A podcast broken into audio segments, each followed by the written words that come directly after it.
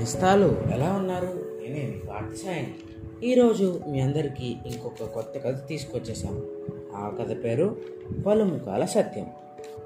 అనగనగనగా ఒక రాజ్యంలో కొందరు పెద్దలు గొడవ పడుతూ ఉన్నారనమాట రాజుగారు వాళ్ళని అలా వెళ్తుండగా చూశారు. వాళ్ళందరినీ ఒక పెద్ద ఏరియాలోకి తీసుకెళ్ళారు.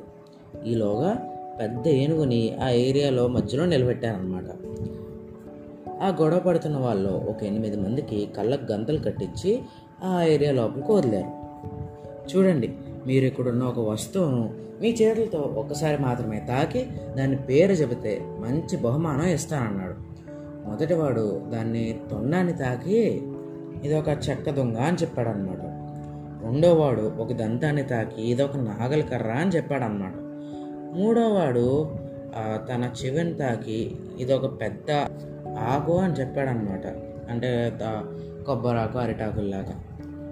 ఇంకా నాలుగో వాడు దాన్ని పొట్ట మీద చెయ్యేసి అటు ఇటు చూసి ఇది రాయి అని చెప్పాడనమాట ఐదోవాడు తోకని తాకి ఇది ఒక పెద్ద తాడు అని చెప్పాడనమాట ఇంకా ఆరోవాడు తోక చివరిని తాకుతూ ఇది ఒక పెద్ద కుంచ్ కుంచే అంటే బ్రష్ అని చెప్పాడు.